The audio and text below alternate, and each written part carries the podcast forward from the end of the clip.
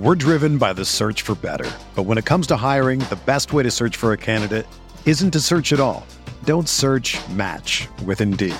Indeed is your matching and hiring platform with over three hundred fifty million global monthly visitors, according to Indeed data, and a matching engine that helps you find quality candidates fast. Ditch the busy work. Use Indeed for scheduling, screening, and messaging so you can connect with candidates faster. Leveraging over one hundred forty million qualifications and preferences every day, Indeed's matching engine is constantly learning from your preferences. So the more you use Indeed, the better it gets.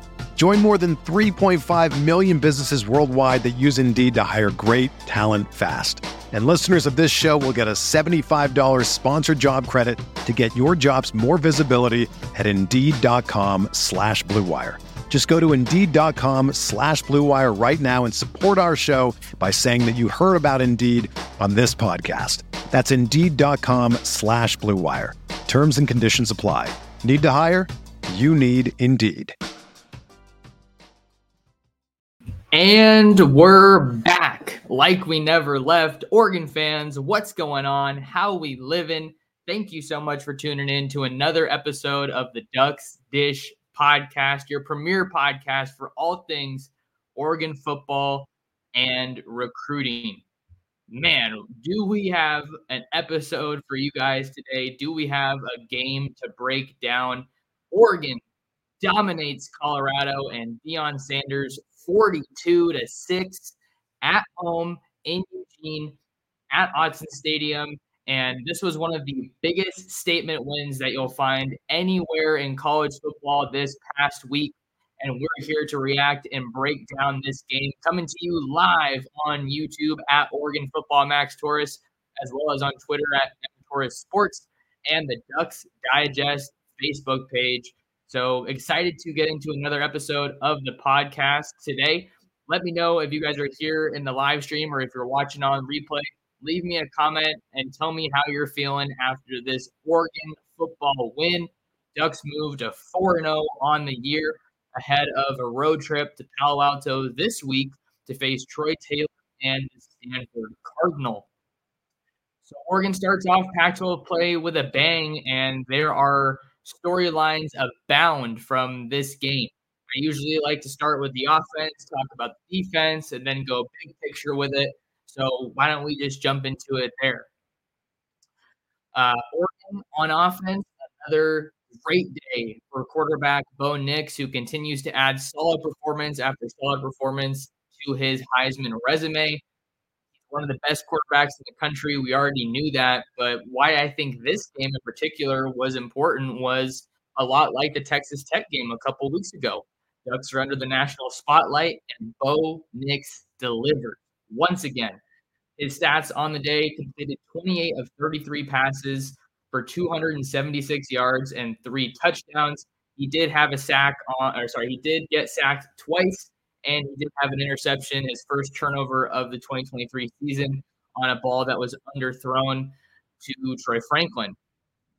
But Bo Nix also used his legs in this one, five carries for nine full yards. I guess he didn't really use his legs too much, but five carries for nine yards and one touchdown. So that was kind of his one highlight on the ground, was that touchdown run. But Bo Nix had himself a day once again, proving that he is one of the best quarterbacks in the country.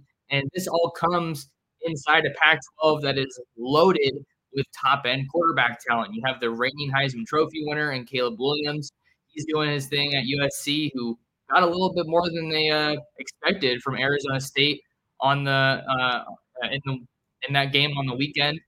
Um, so Kenny Dillingham and the Sun Devils gave U S C a bit of a scare. And then we have um, U C L A as Dante Moore, Michael Penix at Washington, Cam Rising at Utah. There's just so many talented quarterbacks in this conference. And then Shedeur Sanders on the other side, he had himself a long day at the office against that Oregon offense. So um, Bo Nix just did Bo Nix things. I think one thing I'll say about the offense, and I don't know how you guys felt about this, one thing that I thought about Oregon's offense early on is, even though they were efficient, effective, moving the ball well, I didn't really like all the screen passes or all the, the quick passes that the Ducks were deploying early on in that one.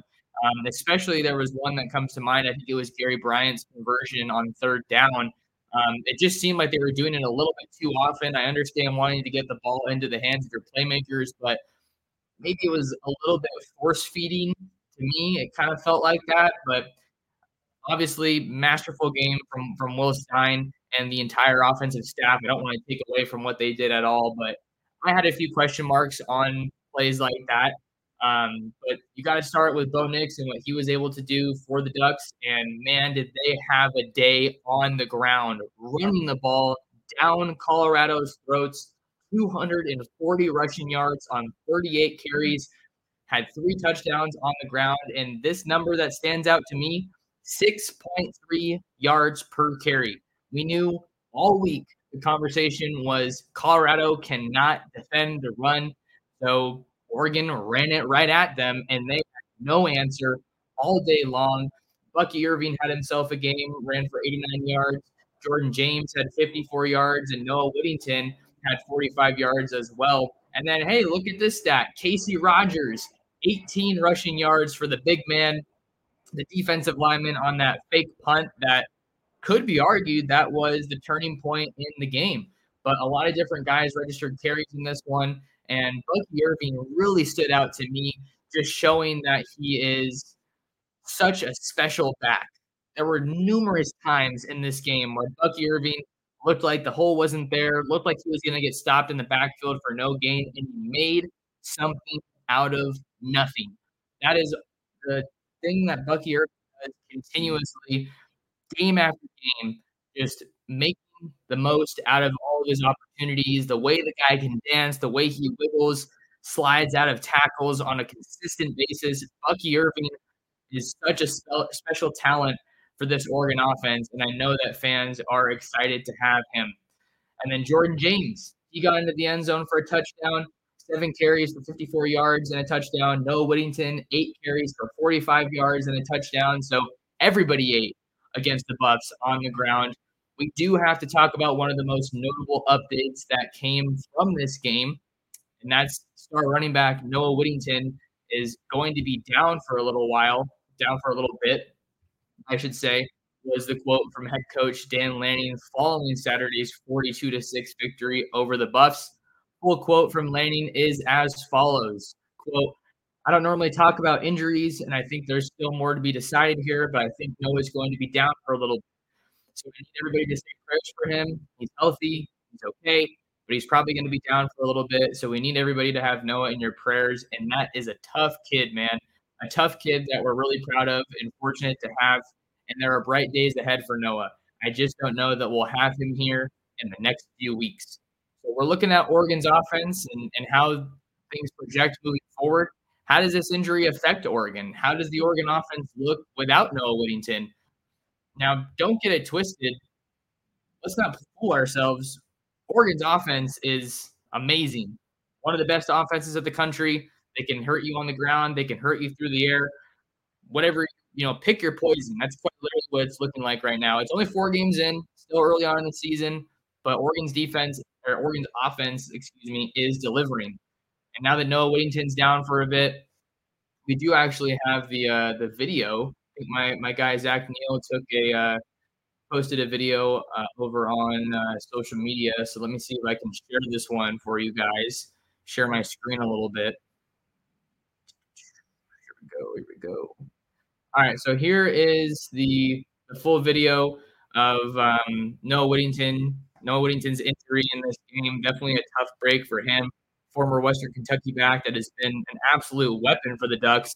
Looks like he got rolled up on pretty bad here uh, with his left ankle, left foot getting caught under number fifty-one there. So, you know, you hate to see this for any player, but I think really what it comes down to for Oregon as far as what what is uh, the outlook is, I think they'll be all right because Oregon has arguably the most talented running back room in the entire Pac twelve. Um, and we've seen a three-headed monster so far for the Ducks in twenty twenty-three. We've, we've seen Bucky Irving, Noah Whittington. This is the last time we'll show it. And Jordan James, true sophomore back out of the state of Tennessee. He was primarily Oregon's short yardage back in twenty twenty-two as a true freshman, but he's excelled at taking on this larger role for the Ducks so far this year. I think he, I think the numbers, he's carried the ball twenty-eight times for two hundred nine yards, and he already has six rushing touchdowns. So Jordan James, the real deal. This is why you build the running back room the way that Carlos Laughlin has. This is why you get everybody carried. This is why you keep fresh legs in there throughout the game. And that was one of the keys to Oregon's victory, right? I, I've said an offensive key to success, an offensive key to the game for Oregon last week was run the ball at Colorado, run it early and often. We knew they couldn't stop the run. And Oregon's Oregon's offensive line far matched Colorado. Colorado certainly had some good players along the defensive front, but Josh Conley, Stephen Jones, Jackson Powers-Johnson, they had a field day against that defensive line. So they had no problem moving those guys. And um, they, they Oregon kept rotating in fresh legs. That's when having a running back room as deep as Oregon has really paid off. And they've been rotating those three guys in throughout the year. And then you also saw Dante Dowdell and Jalen Moore getting some run there at the end when they had kind of pulled the starters. So this injury is definitely a bummer for Oregon. Noah Whittington being out with uh, what looks like an ankle injury. Uh, he got carted off with his cleat taken off, so definitely not the great, the greatest look. But um, I think Oregon's going to be okay. I think they're going to be all right at, at running back. You still got Bucky Irving and, and Jordan James, and then maybe this is an opportunity for one of the true freshmen to step up and, and make a statement. I think that Dante Dowdell is a guy who generated a lot of hype coming out of high school, Mister Football Award winner in the state of Mississippi, and then Jaden Lamar was no slouch himself coming out of the state of Washington, Pacific Northwest guy. Helped lead Blake Stevens to their first ever state title, and uh, racked up a whole lot of yards and touchdowns in the in the um, in the process. So I think that I'm kind of looking forward a couple of weeks to, to games like uh, Washington on uh, I think it's October fourteenth.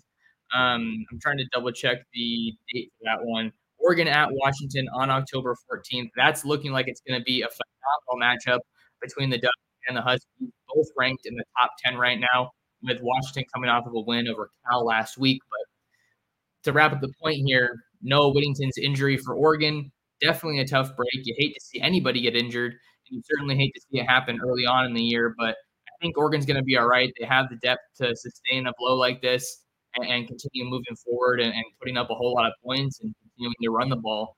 But that was certainly one of the biggest stories from the game offensively. And then another another guy we have to talk about, Troy Franklin. Have yourself a day, young man. Troy Franklin continues to just dominate any defensive back that is put in front of him. I really, really wanted to see that Travis Hunter matchup between Troy Franklin and, uh, and uh, him and Troy Franklin and Travis Hunter. But right now, Troy Franklin has caught twenty-five passes for four hundred eighteen receiving yards. Has five touchdowns on the year. He's gone for over three hundred yards in three of Oregon's four games. He got for eighty-three yards against Hawaii uh, in, in week three, but he is absolutely living up to the hype. He is as dominant of a wide receiver I think we've probably ever seen at Oregon, and Oregon's had some really good wide receivers, so I don't think that that's a statement that I make lightly, but I just think that his development and his maturation has been one of the best that we've seen in recent years. And you got to give some props to Junior Adams, the wide receivers coach for the Ducks. He's done a phenomenal job working with Troy. And I think that he's really kind of come to his own and, and looks like a different wide receiver uh, in twenty twenty-two and twenty twenty-three than he did as a true freshman. So we all know that he's a stud. He's on that three and out path, but he just does. He was doing anything he wanted to in that game against Colorado. And he is just truly, I'd say, an unguardable kind of guy. You know, that said, we haven't seen him match up against any really good premier defensive backs, which is why as we get into the, the thick of the schedule with things like conference play, when they go against teams like Washington, when they go against teams like U S C, those guys are going to have better talent to match up against Troy Franklin. But I think he delivers on the big stage. He is a special talent, and I love watching him. So that was definitely one of – that guy gets one of my uh, offensive game balls for sure. He led the way for Oregon with ten targets. He caught eight of those targets for one hundred twenty-six yards and a pair of touchdowns, forty-eight yards after the catch. And then you had everybody eating. Trayshawn Holden caught four passes for fifty yards. You had Tez Johnson catching four passes for forty-eight yards. Terrence Ferguson caught four passes. Bucky caught three. Gary Bryant caught two. So I love that w- the way that we're seeing the ball get spread around for the Ducks uh, offensively against Colorado. And I think that they're just continuing to be really well-rounded. two hundred forty yards on the ground, two hundred eighty-two yards through the air. Um, I think that's exactly where you want to be if you're Will Stein now. And uh, this Oregon offense, the, the offensive line had a good day. I already talked about them, and, and they just look like they're really, really composed. I think you did see some false start penalties rear their heads again. You saw some holding penalties. Um, so they're not a perfect unit, but so Oregon's offense is not a perfect unit, but you're continuing to see growth week after week. And then the last point that I want to hit on offensively, and then we got to talk about that Oregon defense against Colorado. The last point I want to hit on offensively is Oregon a team that we can confidently say starts ball games fast now. You guys can kind of try to let me know how you feel in the comments, but I feel like Oregon, at least over the past couple of years, certainly under Mario Cristobal, maybe this is one of the differences we're seeing between Mario Cristobal's Oregon and Dan Lanning's Oregon. You get the ball to start, but can you take advantage of that? Can you be a team where it's the other team is saying, oh, we need the ball first. We don't want to kick the ball to them because they're just going to go ahead and score on that first drive. In a game like this, in a big-time matchup against Colorado, Colorado won the, won the toss, and they gave Oregon the ball to start, and Oregon marched right down the field and put seven points on the board. That's the kind of start you need every single game. To me, that's an, an underrated, undervalued dimension of an offense. Can you get the ball to start and make the other team pay for it? You want them to be saying, oh, man, I wish we took that ball because we just got scored on, and we're looking up, and only a few minutes have been taken off the board, and we're already trailing. So I'm not saying that's the, the what made the difference for Oregon's offense against Colorado. I just think that that is a continuous theme that we're starting to see with Dan Lanning's uh, Oregon, is that these guys want to put up points and put up points in a hurry. And I don't think they went tempo too much in this game, but Oregon week after week continues to be one of the most efficient and one of the most effective offenses in all of college football. And I think people are starting to take more notice of them. This game, this performance from Bo Nix was, was uh, I wouldn't say a masterpiece, but Dan Lanning said himself that he thinks they have the best quarterback in the country.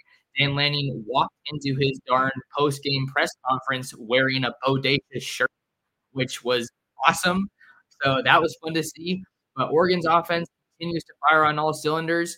And uh, I think they're in a great spot right now. You got that matchup against Stanford this week, which I think a lot of people are probably writing off, but you got to go on the road. Um, road games are never easy in the Pac twelve, and, and Stanford has traditionally been the team that has given Oregon uh, a tough challenge.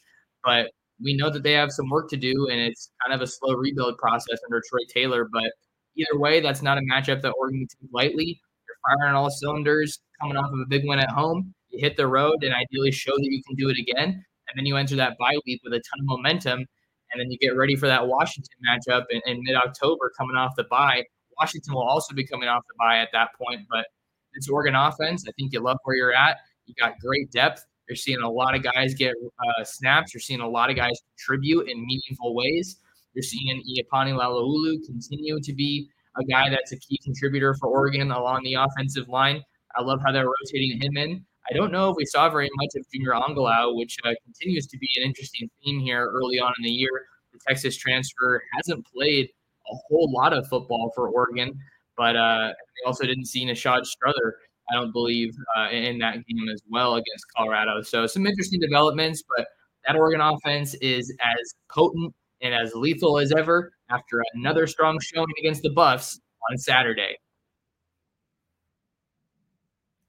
Let's hop over to the other side of the football. Glad to have you guys along here on a Monday morning. If you're just tuning in, we are breaking down Oregon's dominant win, forty-two to six over Deion Sanders and the Colorado Buffaloes. If you guys are here in the live stream, do me a quick favor and hit that like button and subscribe to the channel. only takes a second out of your day, and we have been seeing some tremendous growth here on the channel over the past week, and I love seeing that from you guys. So greatly, greatly appreciate your support. Uh, I think we're about to hit twenty-six hundred, and I come at you five days a week with the Ducks Dish Podcast. So make sure you guys are locked in, and then follow me on Twitter and Instagram at Torres Sports. Always bringing you the latest recruiting juice and intel from the trail.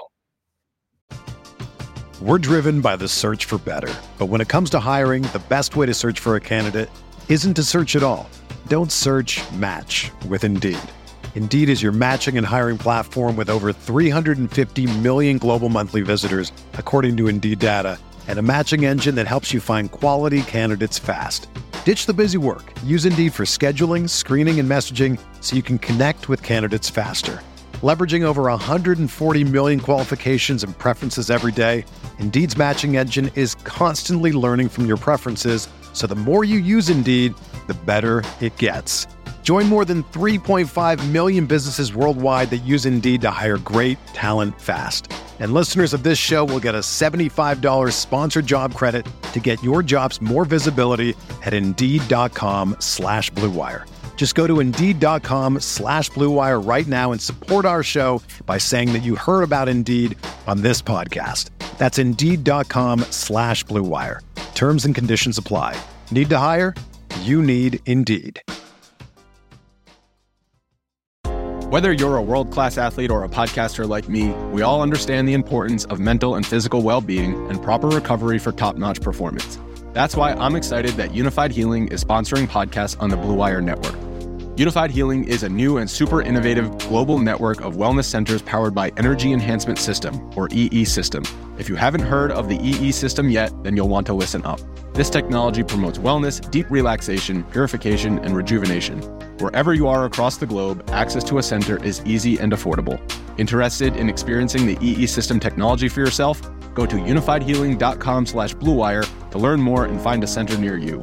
That's unified, U N I F Y D, healing.com slash bluewire. No material or testimonials on the Unified Healing website are intended to be viewed as medical advice or a substitute for professional medical advice, diagnosis, or treatment.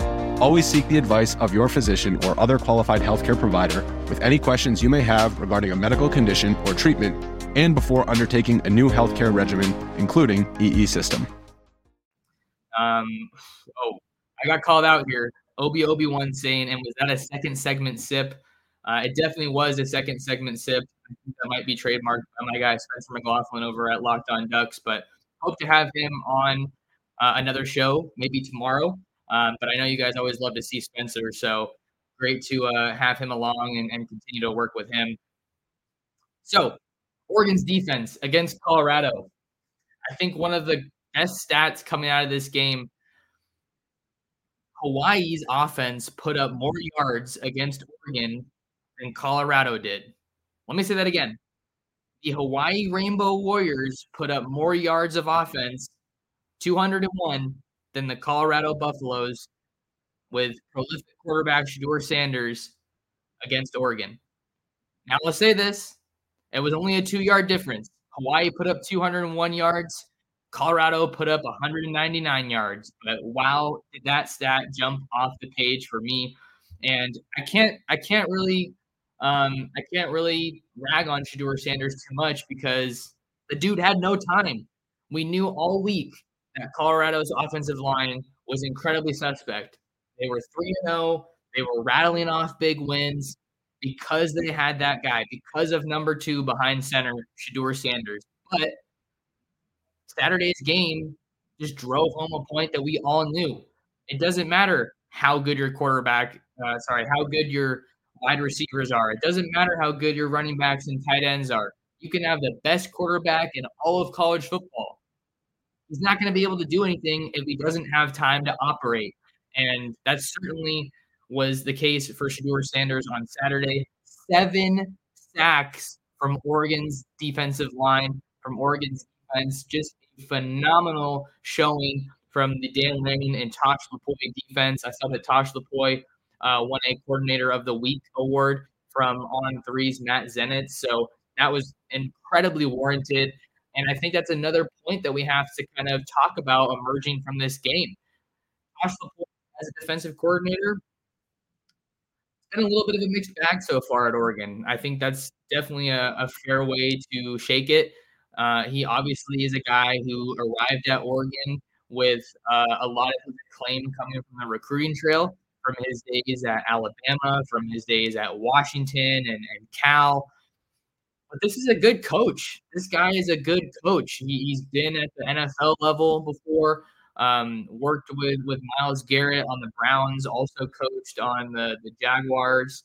So I feel like Tosh Lupoi, if there's any coordinator on this staff, is there if there's if there's an assistant on this staff that has a chip on his shoulder, I feel like Tosh is one of those guys. And he called, or he and Dan Lanning, I don't know how it's uh, split up, because Dan was asked about that last year, about uh, who calls plays on defense, and that wasn't uh, answered. But Tosh Lupoi deserves a lot of credit for Oregon's defensive showing against Colorado, one of the hottest offenses in college football. Came to Eugene, came to Autzen Stadium, and was absolutely shut down. There's no other way to put it. Shedeur Sanders finished with twenty-two of thirty-three passing for one hundred fifty-nine yards and one touchdown. That touchdown definitely came in garbage time when it was uh, already well out of hand. But Colorado uh, running the ball, they ran the ball twenty-five times for forty yards. forty rushing yards. We knew it was a one-dimensional team, but that was just confirmed on Saturday. Colorado was only able to go to average one point six yards a carry. And let's not forget here, folks, there were a lot of Colorado fans talking this week about how Houston running back transfer Al- Alton McCaskill was going to be a difference maker. Like, oh, we, we, we've only been one, we've only been one-dimensional because we haven't had the talent for it. Just wait until Alton McCaskill gets activated. He comes back from injury in this game, and he ran the ball five times for seventeen yards. Not exactly an effective day on the ground. And I'm not trying to slight him. I'm just trying to say that, uh, you know, for as much as Colorado as a team was talking, for as much as their players were talking, oh, my God, were Colorado fans just talking and running their mouths all week um, in my mentions. And, um, well, wonder what they have to say now. Um, this is crazy. This is absolutely crazy just to see how well Oregon's defense did. Um, and then we also have to talk about Oregon's defensive backs.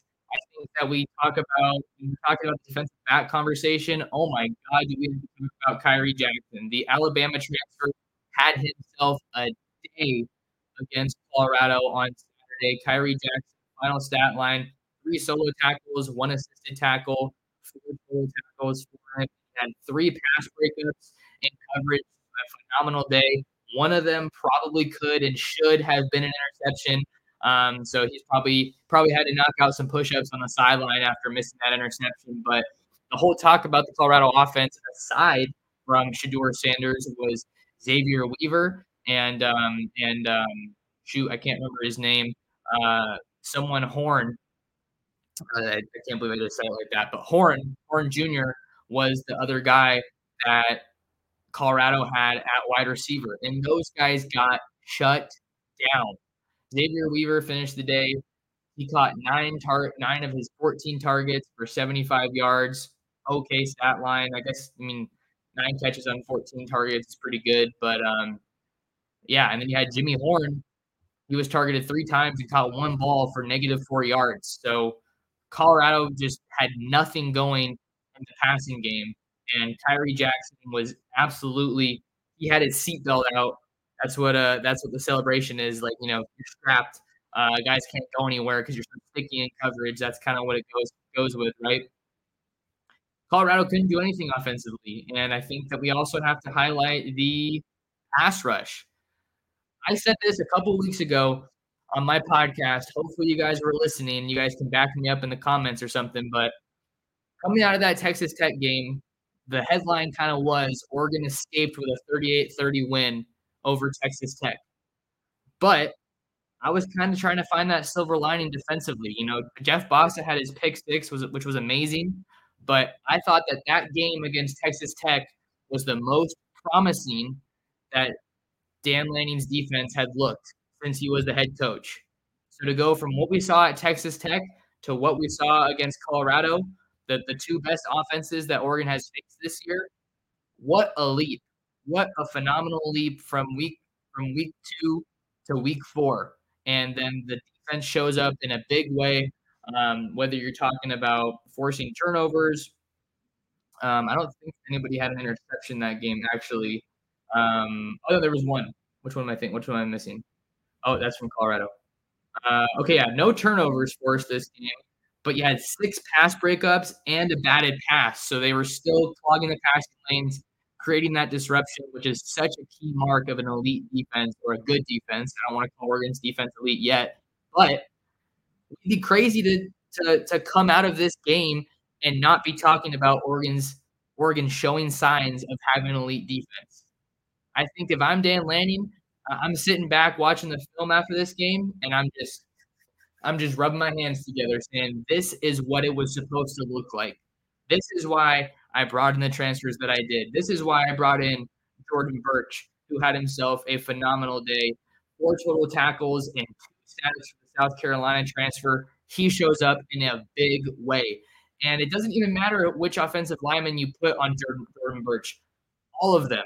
Every single one of them looked incredibly outmatched when they went against Jordan Burch, which just speaks to the type of talent that he is. Jordan Burch's game against Oregon was the epitome of why you bring in a guy like that from the S E C, of why those previous relationships mean so much in today's era of college football with the transfer portal. But he wasn't the only guy that had himself a heck of a day. Can we talk about Brandon Dorlus for a second? Brandon Dorlus with four total tackles, one sack, uh, one tackle for loss. He was he's a dude. We know he's a dude, but he showed up when it mattered most, as did everybody on this Oregon team in this huge matchup under the national spotlight. All eyes were on Eugene this past weekend, and Oregon showed up while Colorado did not. And then Brandon Dorlus, I tweeted about it earlier today, he might have given one of the best press conferences that I've seen since I started covering Oregon. If you guys are new and haven't uh, listened to me or read my stuff before, I've been covering Oregon since twenty eighteen, so I've heard a lot of press conferences. I know that's I'm still one of the younger guys in this market, but I have heard a lot of Oregon press conferences.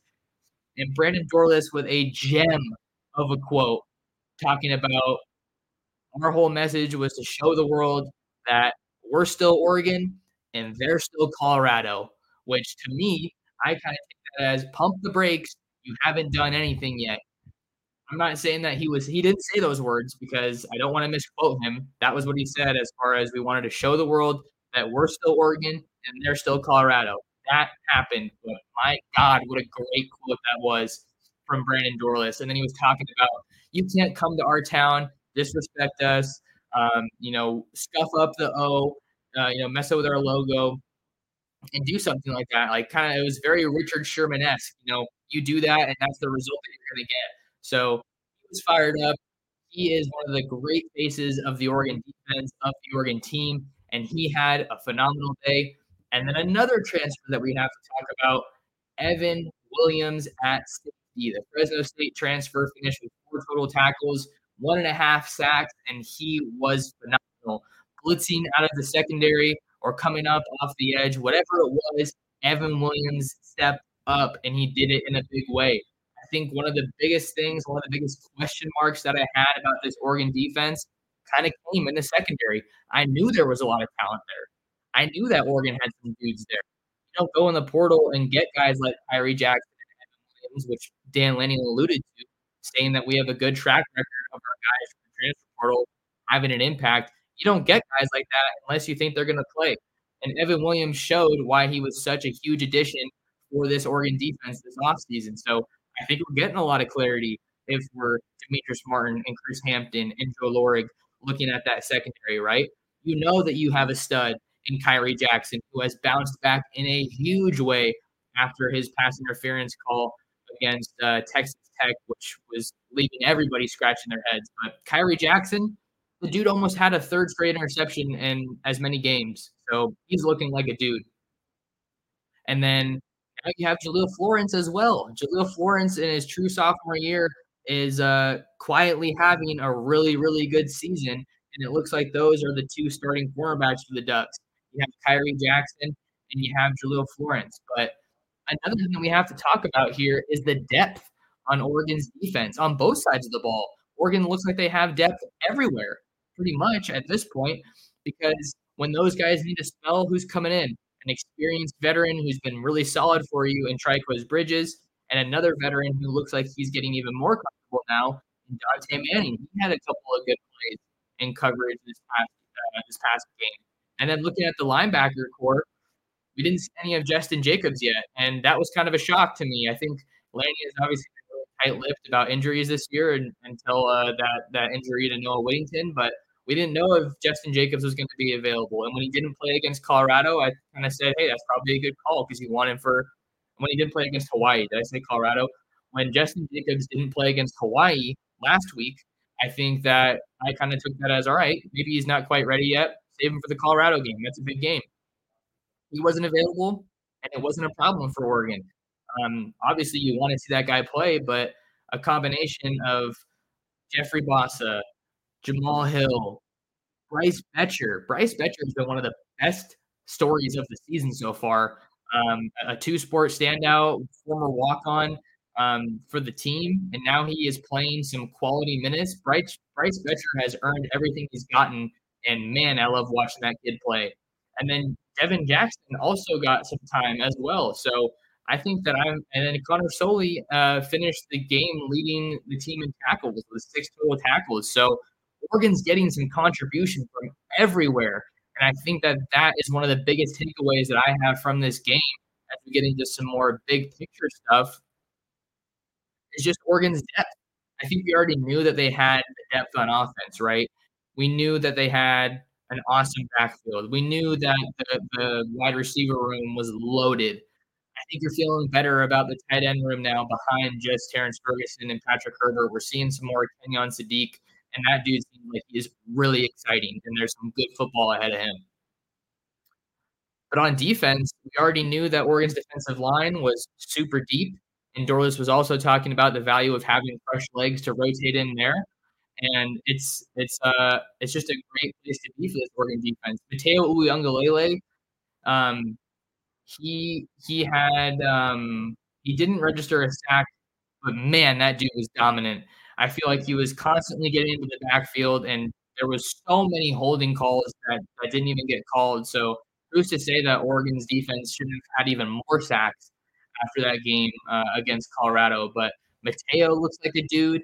And I wonder, I think he probably has to put up more stats, but I really, truly wonder. I'm saying this now on September twenty-fifth. It's probably not super unique, but I wonder what Mateo Uyunglele's freshman season is going to look like when we put it up next to Kayvon Thibodeau's freshman season, because they've they both played a lot of ball their freshman year, right? We're only four games into Mateo's freshman season, but he's already playing way bigger of a role than he did, right? I feel like Kayvon Thibodeau didn't really come on super strong consistently until the back end of that freshman season, which I think is, is huge.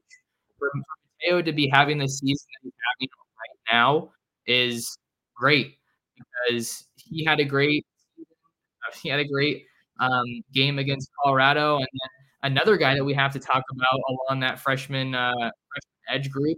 How about Tatum Tuioti? Have yourself a day.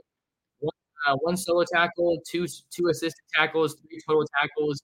And he was one of those guys that had a sack, one of seven sacks for Oregon on the day.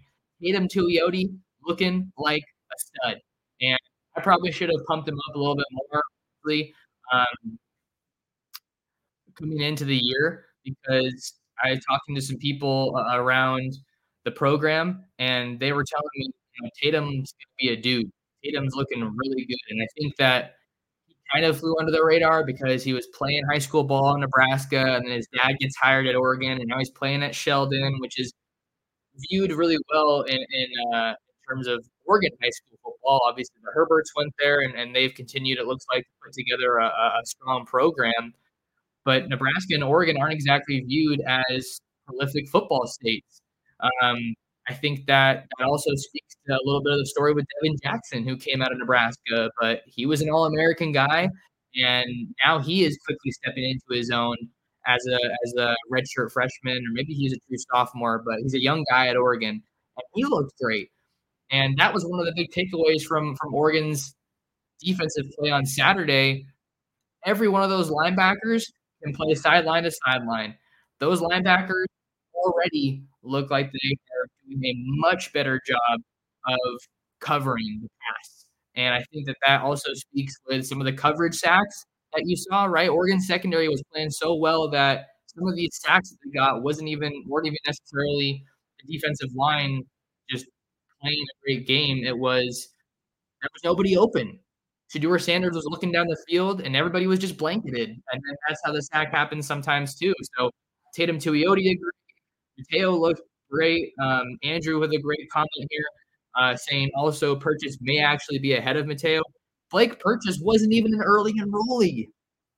Like, I think that it's so important to talk about um, to talk about uh, early enrolling and how much value that has, right? I think Dan Lanning in the spring – Uh, maybe it wasn't this spring, maybe it was last spring, talked about that almost being like an additional term or like an extra redshirt year. That's how valuable enrolling early is. And Blake Purchase got to Eugene in the summer. He didn't have all of that extra time. That is a two-time, I believe, Gatorade Player of the Year, and he has wasted no time at all finding the field and making an impact. Um, and I was told that Blake Purchase was going to be a guy. You know, I, I was talking to, to somebody on Oregon staff who played a huge role personally in recruiting Blake Purchase. And he was he was telling me, Max, this guy is going to be so good. And then to make it even better, a little bit of icing on the cake, right? He's from Colorado, and he was one of the the later um, one of the later signees for Oregon. His his letter of intent took a little bit to come in during that early signing period. And the reason behind that was because Deion Sanders was doing everything he could to flip him. So the fact that he is having such an impact is absolutely massive. I am loving this Oregon defensive line. We we have to give a shout out to Casey Rogers. Andrew with a comment here. Um, can someone else give show some, show some love to Casey Rogers? Who puts in the nose and straight up, straight blows up the interior. What a fake punt. I'd hate to have to tackle a three hundred pound monster. And we had to talk about that. That's just how good of a game this was. We've been going for like forty minutes, and I still haven't even talked about the fake punt. And called a fake punt from, I want to say it was inside his own twenty yard line. And that to me, even though it was thirteen to nothing at the time, I want to say, that fake punt conversion when Casey Rogers ripped off about twenty yards, that was the turning point in that game. And what what a call by Dan Lanning to do that. Um, yeah, four, fourth and four at the seventeen. What a what a gutsy call. And he said, you know, we've been doing that all week, and we want to call it when no one's expecting it. Dan Campbell did a similar thing with the, with the Lions when they had that week one win over the Chiefs a couple weeks ago. Um What a phenomenal play call, because at that point, Colorado's defense was probably looking at it like, oh, okay, we got these guys in fourth down, deep in their own territory. We're going to get the ball back and try to go down and score and, and answer. But Oregon just wiped out that opportunity because you had the fake punt call. Clearly, they weren't expecting it. Watching that on T V, I, I thought they did an awesome job of selling it. But at that point on, from that fake punt on, it was all Oregon. It was already like all Oregon, but what a phenomenal call that just swung. Like th- there was no chance that Colorado, not no chance, I shouldn't say that. There was very little chance that Colorado was going to be able to respond effectively to that punch. That that was a haymaker to Colorado's efforts on Saturday in Autzen Stadium. There's no other way to put it. So what a phenomenal call. Uh, Got to give some props to, to the punter. Um, I want to say that was Ross James. I'm not one hundred percent sure, so that's on me. I got to check that. But, man, what a win for Dan Lanning and company. Dominant forty-two to six win over the Colorado Buffaloes. Deion Sanders called it a, a good old-fashioned butt-kicking in the postgame. Um, I, I really liked it because it did seem to me that, that Colorado needed to be humbled. I know that Deion kind of, you know, tried to brush off that uh, that um. kind of sentiment, but Colorado absolutely needed to be humbled. Colorado went into Autzen Stadium on Saturday talking the talk. They left Saturday doing anything but walking the walk. That's that's what it was. If you're going to talk like that, you better be able to back it up on the field. And you couldn't. And Dan Lanning did such a good job. Oh, my God, we have to talk about the the the locker room, the locker room video when he said they're playing for clicks and we're playing for wins. It's different. I think that is huge. Um, and you have um, – it's just that they had so much confidence and, and you know, they kind of just tried to play it off as swag, but – You you gotta they let the their play their play on the field do their talking, and that that's that's what you gotta love. If you're an Oregon fan, you gotta love just the Colorado hype train rolled into Autzen on Saturday and stopped completely. They they put the e-brake on because I mean it is one game, but I think for Oregon it was just great to be under the spotlight. I predicted fifty-two to twenty-seven. I didn't think this game was going to be close. Um, So I think that was that was awesome to, to see um, Colorado just get completely dominated and see Oregon show up the way that they did. I think that that sends a statement to the rest of college football that they were real, but that they're the real deal. But I think that there are bigger challenges that lie ahead of them, no doubt about it. Washington and U S C, those are better teams for sure than Colorado. They obviously have some work to do. I think that they Deion's done a great job of turning that program around and getting it headed in the right direction, bringing those guys in from the transfer portal. He's going to land some big-time recruits, but you, you can only do so much in the span of one offseason. So I'm super curious to see how Deion can can uh, you know get this team kind of rallied around and rally the troops and try to bounce back. But Oregon showed that they're the real deal and that um, they can be considered as serious contenders nationally. Now you have three teams, I believe it is, inside the top ten in the Pac twelve. You have U S C, Washington, and Oregon. Um, let me double check that real quick. We're probably going to start winding down here. Um, no, you have four teams inside the top ten. You have Utah at ten, Oregon at nine, U S C at eight, and Washington at number seven. So the Pac twelve stock is at an all-time high. It's a great time to be a fan of a Pac twelve team. There's going to be so much good football this year, but I got to get out of here, you guys. Do me a quick favor, like the video and subscribe to the channel. Share the Ducks Dish podcast with your friends, with your family, and with other Ducks fans. Important to lock in with me on social media at Torres Sports on Twitter and Instagram. And then uh, you can read all my work over on ducks digest dot com. So appreciate you guys for the support. Hope everybody has an awesome Monday, and we'll see you tomorrow on another episode of the Ducks Dish podcast.